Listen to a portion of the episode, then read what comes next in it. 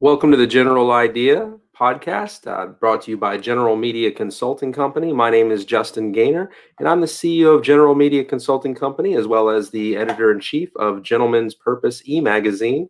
Glad to have you with us here this morning on the show. We're going to be talking about smoothing the cycle, uh, specifically talking about the business cycle. Uh, we talked about this quite a lot at a recent uh, event that we did at the uh, Common Grounds Community Development um, organization in Lake Worth Beach, Florida.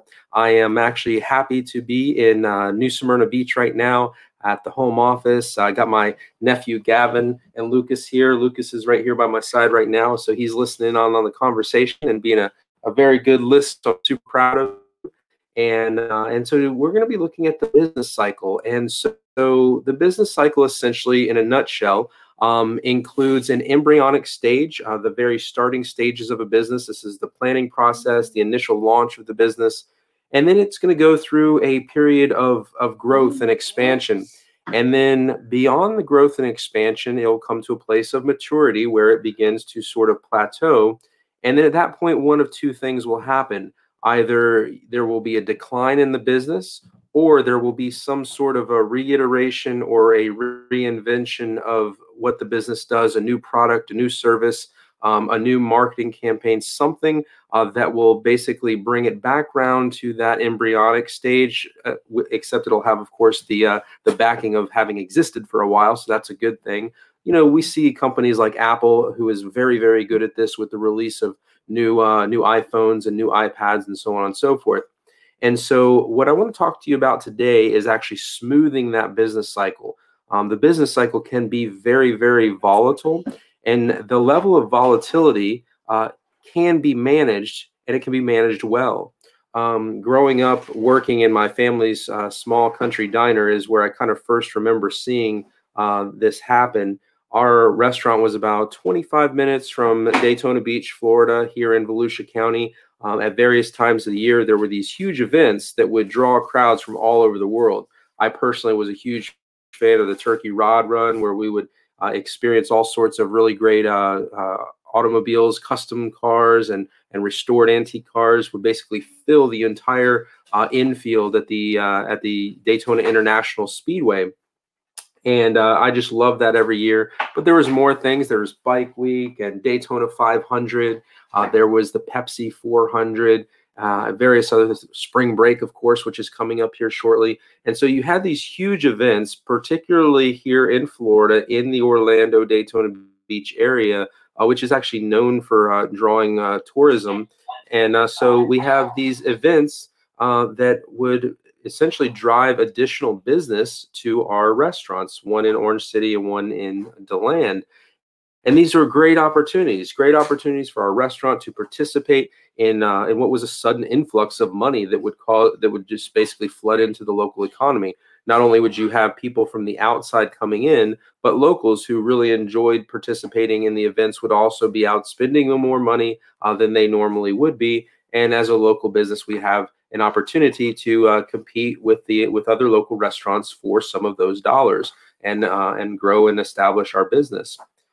Wise stewardship would teach us that rather than learning to depend on these sudden influxes, even though they were very well established events and they still are today, uh, we should seek to actually smooth the cycle, um, building the business locally, organically, establishing a large client base, and diversifying the uh, the ways, the efficiency, the effectiveness uh, that we deliver our services and our products to local customers. Um, that's how we do this. And so while these big events offer an opportunity for us to significantly expand that local base as well as uh, take care of folks who are coming in from out of town, um, we want to make sure that the follow up happens, that the experience that we want people to have uh, during those events helps us to to really smooth things through the entire year. And uh, there are various different things that we can do with marketing to to do this more effectively. Um, whether it be comment cards, whether it be obtain, somehow obtaining email addresses in order to stay top of mind with that customer, remind them of the great experience they had uh, when they tried our business, uh, our service, our product, our restaurant, or whatever business we happen to offer, and um, and through that communication, through clearly communicating our message, reminding them of the positive experiences they've had with our business, we can encourage additional business uh, to be brought to us, as well as help them to become uh, a what I call brand advocate, someone who is out there really singing your praises, uh, producing that word of mouth that is so so vital uh, to building small businesses. So we built the business to the point where we knew we had enough local regular business to meet all of our expenses, and that's that's a vital thing and also to maintain a healthy cash position because honestly, cash is king when it comes to running a small business.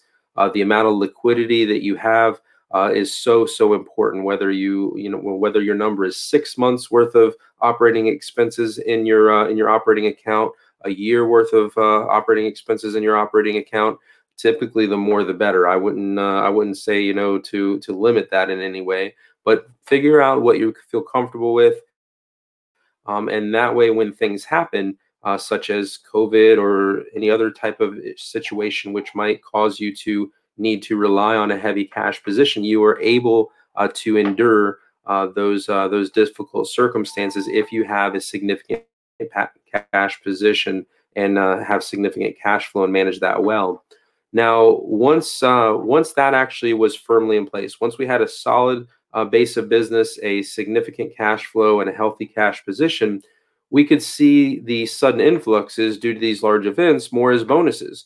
Um, money that money could then be utilized. We could actually use that to invest in additional marketing. Uh, we could open a. We op- ended up opening a second location. We could buy.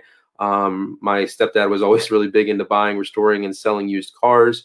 Uh, we could launch separate businesses, uh, which was something else we did to diversify.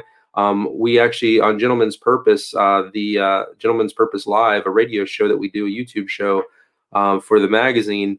I actually had my uh, had my friend who works for Primerica share with us once that uh, the average millionaire in America has seven streams of business, and while of course that includes maybe an investment portfolio, I'm talking about actually seven streams of actual income or businesses that are going and uh, and to be able to do that and to do that well is not an easy task because you have to be able to kind of have the vision and come up with the mission for the business and all and also put people in place to manage those things because there's no way that one person can manage seven separate streams of income all on their own.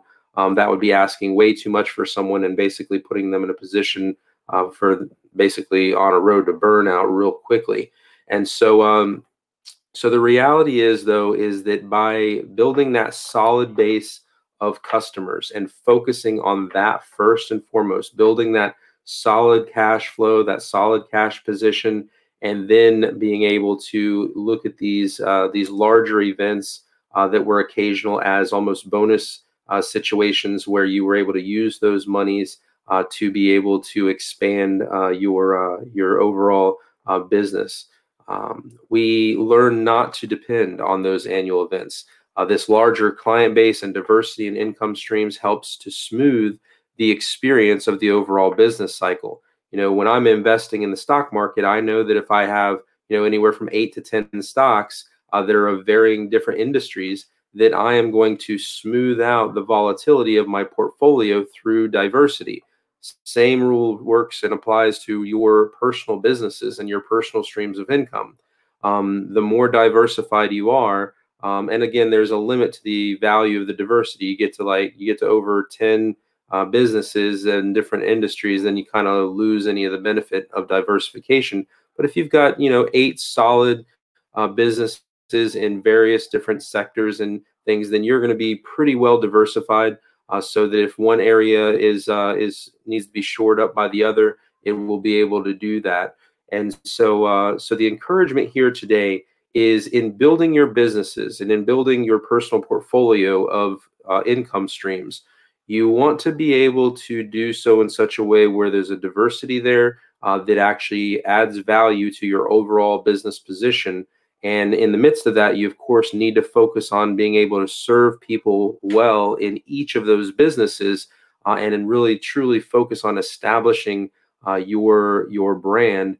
Uh, because ultimately, over the long term, your brand is how people are going to feel regarding doing business with you. And you want that to be a positive experience, something that's going to um, basically be conducive with creating those brand advocates who are out there and sharing about your business um, because that is going to save you a lot of marketing dollars. And it's also going to uh, be more effective at actually growing your business because people will take the opinion of others much more um, seriously than uh, than your own messaging um, because you have a vested interest in uh, in getting more business. Other people who've experienced your business, their vested interest is saying, "Hey, listen, this I had a really great experience uh, with this particular company, and I think you should uh, give them your business."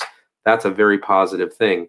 Of course, uh, we took some of that money that we uh, that we had from these events and things, and we always took family vacations.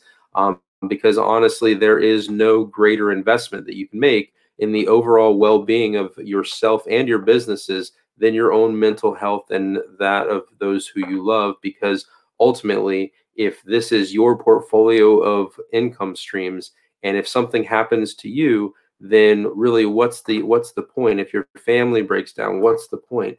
The point of building businesses is to strengthen community and the core of community is is the individual and of course the individual's uh, nuclear family.